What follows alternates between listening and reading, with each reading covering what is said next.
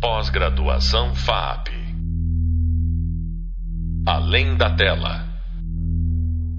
Olá, pessoal! Eu sou a Luciana Rodrigues, professora da disciplina de projetos audiovisuais, e no podcast de hoje vamos receber novamente a especialista em políticas públicas para o audiovisual, Vera Zaverucci. Ela vai continuar a nos falar sobre o Fundo Setorial do, é, do Audiovisual, perdão, o FSA, mas dessa vez ela vai trabalhar um pouquinho mais, a gente vai falar um pouquinho mais com vocês sobre as características do, do projeto, né? principalmente que agrega muito a nossas videoaulas sobre formação formatação de projetos. É, Para conhecer, então, o FSA e os outros mecanismos de, de financiamento, eu proponho também que vocês leiam nosso hub de leitura. É, retomando um pouquinho, né, que a gente já falou sobre a Vera, mas vamos retomar um pouquinho. A Vera Zaverucha tem mais de 30 anos de experiência na administração pública, foi diretora da Agência Nacional de Cinema, da Ancine, é, secretária do Estado para o Desenvolvimento do Audiovisual, na SAV, né, Secretaria do Audiovisual, e diretora da Fundação do Cinema Brasileiro. É, na Ancine, um dos mais importantes legados da, da, Vera, além da própria colaboração com a criação da Ancine, foi a criação do OCA, do Observatório do Cinema e Audiovisual, que é, é, é, é um, um, um, instrumento para todo mundo que trabalha no mercado audiovisual e trabalha com políticas públicas fundamental, pois ele, ele monitora e ele analisa os dados do mercado audiovisual.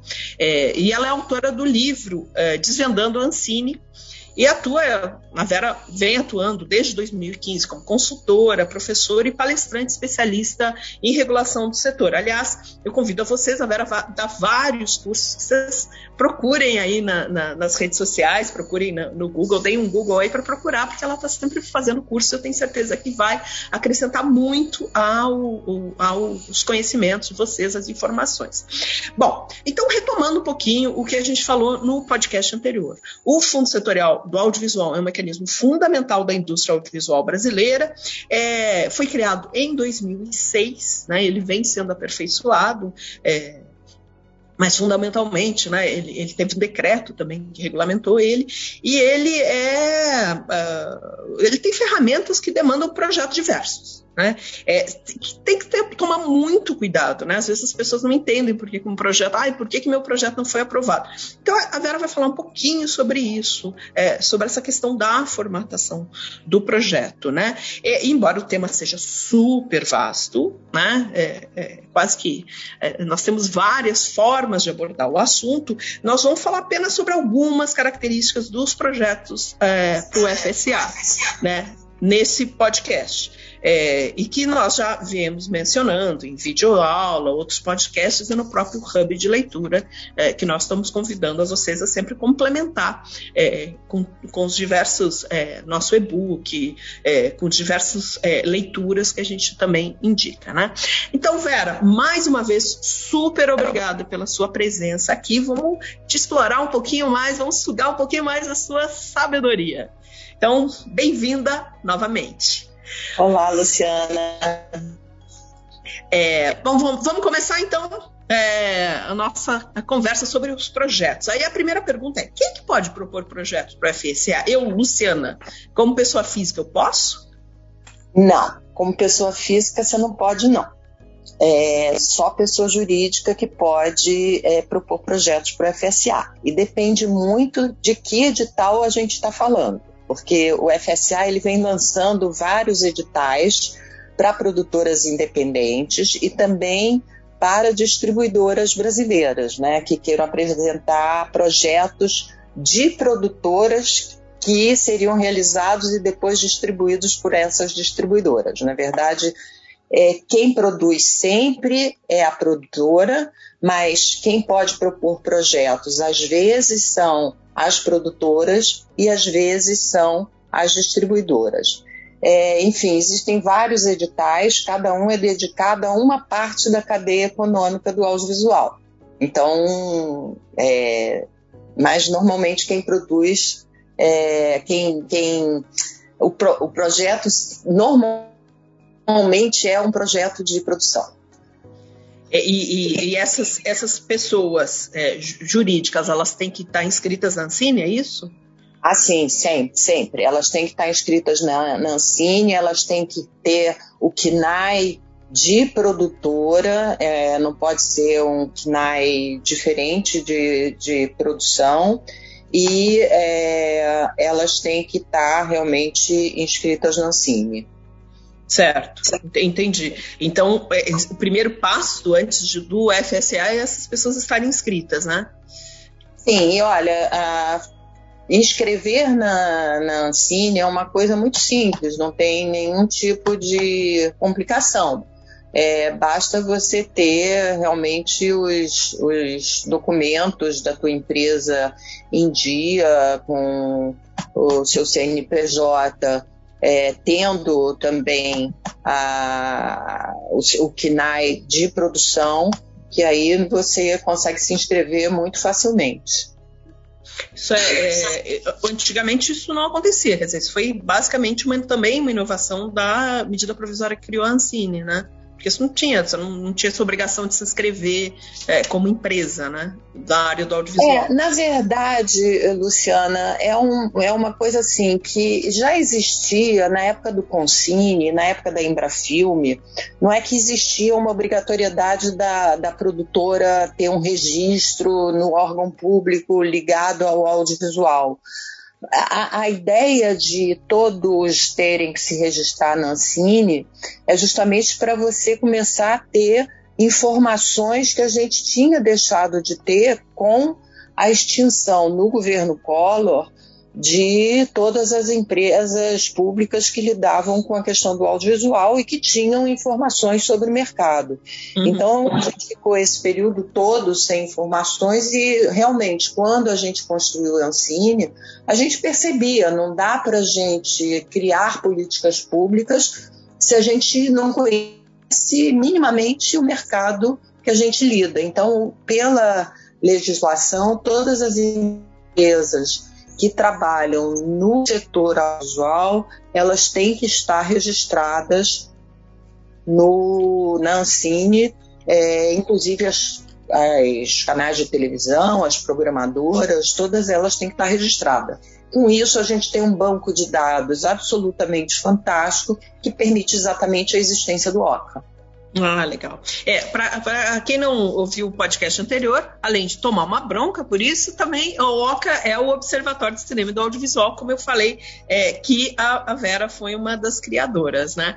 É, e que fundamental exatamente para a gente definir os rumos e entender para onde vai e, e, e, redefinir políticas, né, Vera? Acho que isso é, é, bastante importante. Agora, voltando a falar um pouquinho sobre o, o, os editais do FSA, é, a gente ouve muito falar de fluxo contínuo. É, como é que funcionam esses editais do chamado fluxo contínuo?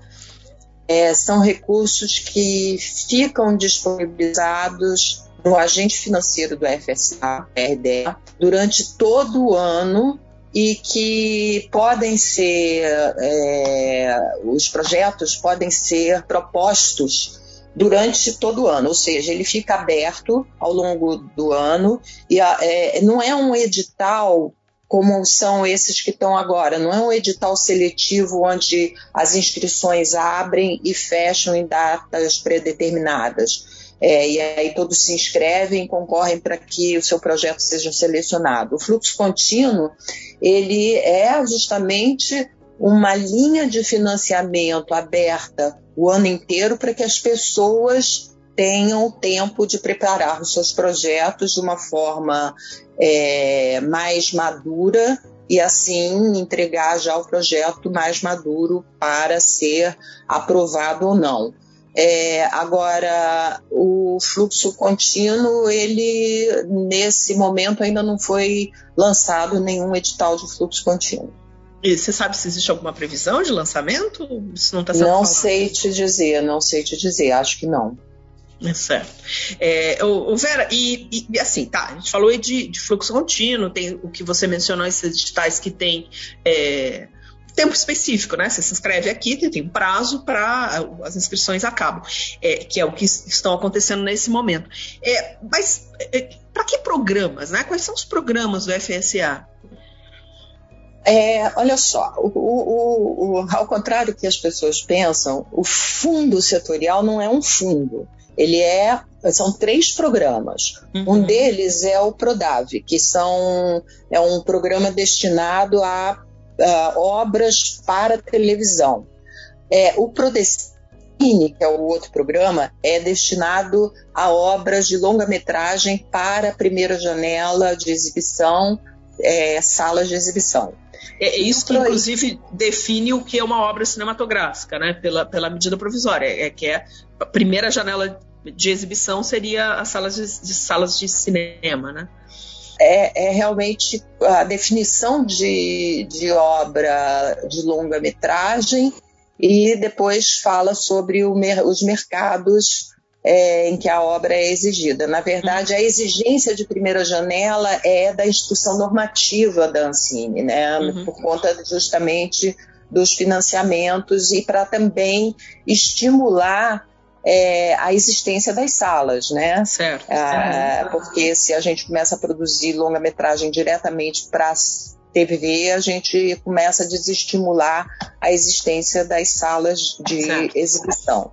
Uhum. É, então, tem o, o Prodave, o Prodecine e o Proinfra. O Proinfra é para empresas de infraestrutura técnica ou para salas de exibição.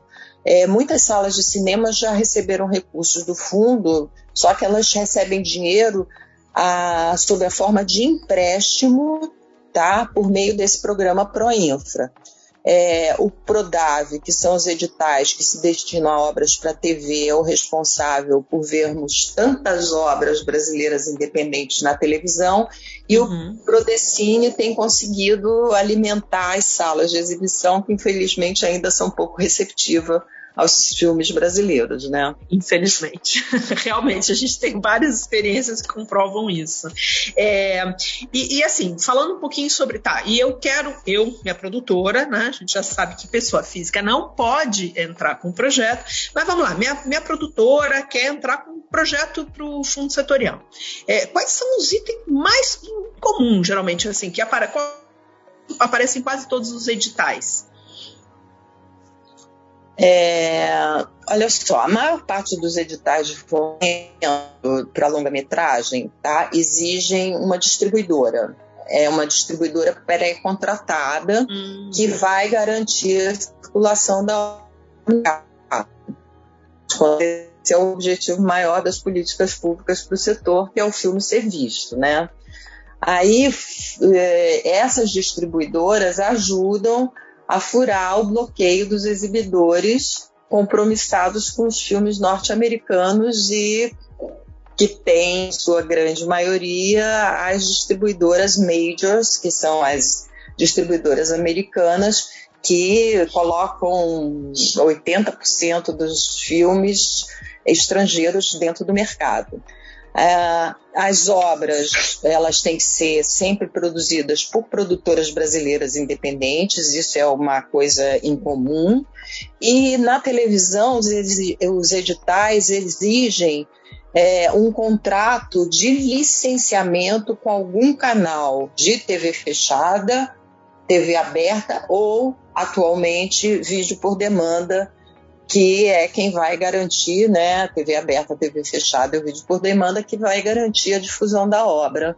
É, então, é uma, esses são os itens é, em comum. Existem outros itens que aí depende se o edital é para novos realizadores. É, o que mais vale é o projeto em si, a defesa do seu projeto. Se for para é, não para novos realizadores, mas para a concorrência de todas as produtoras, é, os, os editais, principalmente a cinema, têm usado de pontuação. Então, eles pontuam não só a produtora, como a distribuidora, e também é, alguns pontuam os realizadores também.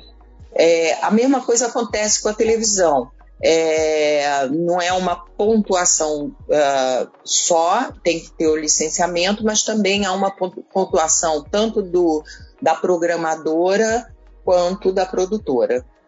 É, é, eu queria retomar com você um pouquinho, se você explicasse um pouquinho melhor a pontuação para a gente. Mas depois, antes disso, eu queria te fazer uma pergunta, Vera. O que, que é uma produtora independente? Uma produtora independente, o que, que é? é? Uh, a produtora independente, a, a, uma produtora brasileira, por exemplo, a TV Globo é uma produtora. Um canal de televisão da TV fechada também é uma produtora, ela produz seus próprios é, programas, né? Já uma produtora independente é aquela que é, produz tanto uma obra que a maior parte dos direitos patrimoniais não podem pertencer nem à televisão aberta, nem a uma empresa que distribui sinal é, de televisão, por exemplo, uma NET ou uma Claro, tá? É, e também uh, ela não, a própria produtora não pode ter nenhum vínculo, coligação com uma empresa de televisão aberta, televisão fechada ou distribuidora de telecomunicações, é, empresa que distribui sinais de telecomunicação. Então, essa é uma produtora independente, ela tem que ter 70% do capital total e votante nas mãos da, de brasileiros, tá? E ela não pode ter também qualquer contrato que impeça ela de veicular sua produção em qualquer outra, a não ser um contrato de exclusividade de um filme, mas é, ela não pode ter um contrato de exclusividade que todos os produtos dela vão ser exibidos numa mesmo, no mesmo canal de exibição, por exemplo. Certo. certo. Então, quer dizer, para utilizar tanto fomento direto quanto indireto, necessariamente tem que ser independente, né? Sim, sim. Tá. É. Ô, ô Vera, você falou uh, agora há pouco sobre defesa do projeto, né? Isso está dentro do que são chamados aqueles elementos. Ah, as pessoas costumam falar, ah, tem elemento criativo, elemento financeiro, elemento comercial. O que, que são esses chamados esses elementos criativos de um projeto para o FSA? Bom, olha só, a gente tem que entender que a função do cinema e da arte em geral é mostrar a realidade de outro modo, né? Novas uhum. percepções que se opõem se opõe ao peso da rotina, do hábito, do já visto. Então, os elementos criativos, ao meu ver, são aqueles que dão ao leitor do projeto a visão de como você criará aquela realidade. Qual que é a visão do diretor sobre o tema? Como é que será a forma de produção daquele conteúdo? O que que, de novo, o criativo tem a sua obra? Se ela está adequada ao público, por exemplo, que você quer atingir, a linguagem, a credibilidade dos personagens, das tramas, enfim, isso daí tudo é, ah, vamos dizer, eu digo que são os elementos criativos que defendem o teu projeto. O resto é orçamento, enfim, são outras coisas, mas é, quando eu vou ler um roteiro, é, eu não vou ver o orçamento primeiro, vou ver o, o, o, roteiro. Então, isso tem que estar ali, claro, no teu projeto, o que, que você pretende do teu projeto. Perfeito, obrigada. E, e, Vera, erros, vamos falar de erros, porque as pessoas às vezes falam, ah, por que estão implicando comigo, por que não aceito, mas efetivamente tem muitos erros que as pessoas cometem e às vezes nem, nem sabem que estão cometendo e vão repetindo eles sempre. O que, que você acha que são os principais erros, assim, dos primeiros projetos para o fundo setorial? Olha só, a primeira coisa é a falta de documentos, né? A gente uhum. vê o resultado dos editais, que eles normalmente eles têm duas, duas etapas, né? Um é a habilitação e depois a seleção efetiva do projeto e quanto que o projeto vai receber de recursos. É, se a gente for ver é, no resultado da habilitação, a gente vai ver que a maior parte é falta de documento. E depois que você dá o input lá para é, é, mandar o seu projeto para o fundo setorial, depois disso você não pode botar mais documento nenhum. Isso é regra de edital. Então, muito, muita, muita produtora não passa da fase de habilitação por não fazer um checklist. É, checklist é fundamental. E outra coisa é o medo de ler os editais, né? Os editais e as instruções normativas. E aí o que, que acontece?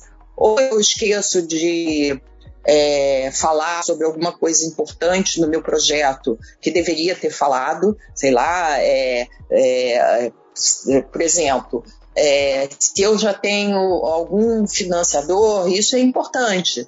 Mas para você saber que isso é importante, de repente você tem que ver qual é a regra do edital. É. Então, medo é. de ler edital é uma coisa que as pessoas têm muito. E outro erro comum é justamente na apresentação da ideia, que às vezes não demonstra maturidade, a diferença entre a obra dela e de outras obras produzidas com o mesmo tema. Eu creio que são esses os principais erros. Beleza. E aí eh, tem a questão da pontuação que você se referiu a, agora há pouco, né? É, é, Para que, que serve, né? Como é que funciona essa pontuação das empresas do audiovisual? Quer dizer, eu, digamos que eu esteja começando. A minha empresa, ela entra sem nenhum tipo de pontuação e eu posso é, entrar com algum projeto do fundo setorial? Isso é possível? Olha só, sim, isso é possível sim, porque é, exatamente é, existem editais especificamente para é, é, realizadores e produtoras que estão começando ou ainda são pequenas. Então, são os editais que a gente chama de novos realizadores, né? Na verdade, é novos realizadores e novas produtoras, onde Sim. você pode entrar sem pontuação nenhuma ou o diretor pode ter é, produzido uma obra ou a produtora e lançado uma obra é, e a produtora tem que ter no máximo duas obras é, acima de 50 minutos lançadas e lançadas no mercado, né? Esses novos então, realizadores, né? É, é, é, é no, no, máximo duas obras. Certo. Já ah, nos editais Uh, isso daí é o que, o que dá o direito de você entrar no edital. É, já existem outros editais que são para, vamos dizer, uh, quem quiser entrar, né? É, e aí uh, essas obras têm vários tipos de pontuação. É, a quantidade de público da obra daquela produtora vai valer. Para os distribuidores, vale a quantidade de obras brasileiras e estrangeiras lançadas e o público dos filmes brasileiros lançados por ela. Dependendo da pontuação que o teu projeto obtenha, você é classificado ou não para concorrer aos recursos disponíveis. O projeto, na verdade, nesses editais de pontuação, eles só são analisados numa última etapa, Primeiro você passa pelo crivo da pontuação, depois você realmente tem o teu projeto analisado. Essa é na última etapa. Para concluir, vou te fazer uma última perguntinha, porque a gente podia ficar horas aqui conversando, né? Porque tem muito assunto. É, costuma dizer que o fundo setorial é para todos elos da cadeia, é, e aí você falou um pouco sobre isso também. Mas como é que serve para difusão? Ele também serve para difusão, o FSA? Olha, na verdade, assim, o FSA ainda não tem linha para difusão. Difusão, uhum. quando eu chamo, é mostras, festivais, né? Uhum. Ele para comercialização da obra. Ele já até investiu alguns recursos numa determinada época em festivais brasileiros, mas aí o que, que aconteceu? Como o dinheiro é reembolsável, é, as, as empresas que produziram esses festivais, eles tinham que ressarcir o ah. dinheiro ao FSA. E aí, é, como não é fundo perdido, né, eles tinham que ressarcir. Se fosse a fundo perdido, teríamos constantemente esse dinheiro, né, como eu já te falei, esse dinheiro contingenciado pelo governo, porque a sorte nossa é que é, esse dinheiro está em despesas de investimento dentro do orçamento da União como despesa de investimento. E aí ele é o hum. último a ser contingenciado. Então não existe hoje em dia nenhuma linha de difusão, justamente porque cria uma, uma necessidade de cobrança de ingresso para poder ressarcir o FSA dos recursos reembolsáveis, né?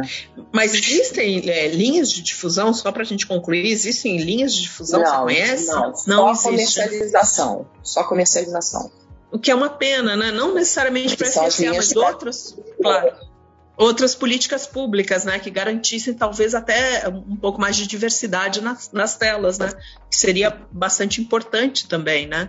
É, que eu acho que os é, festivais... O que eu sei é que o, é, o que eu sei é que a Ancine, eu vi que a Ancine está conversando com os festivais, é, talvez saia daí alguma coisa. Não sei exatamente o que, que vem a sair, mas é, vai sair alguma coisa daí. Certo, é porque, de certa forma, dos festivais é que a gente vê os, jovens realizadores, as pessoas novas se colocando no mercado, né?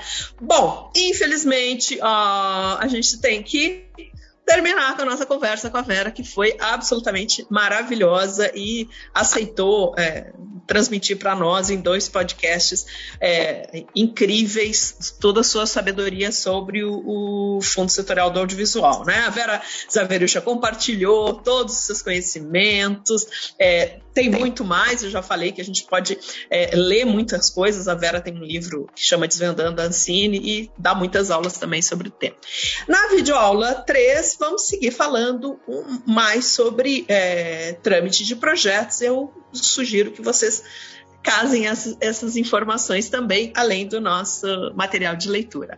Vera, novamente, muito obrigada, foi incrível. É, eu podia ficar horas aqui, eu tenho certeza que todo mundo que está ouvindo podia ficar horas aqui te ouvindo. Muito obrigada novamente por ter é, aceitado é, tão generosamente conversar com nossos ouvintes sobre é, o Fundo Setorial do Audiovisual. Obrigada.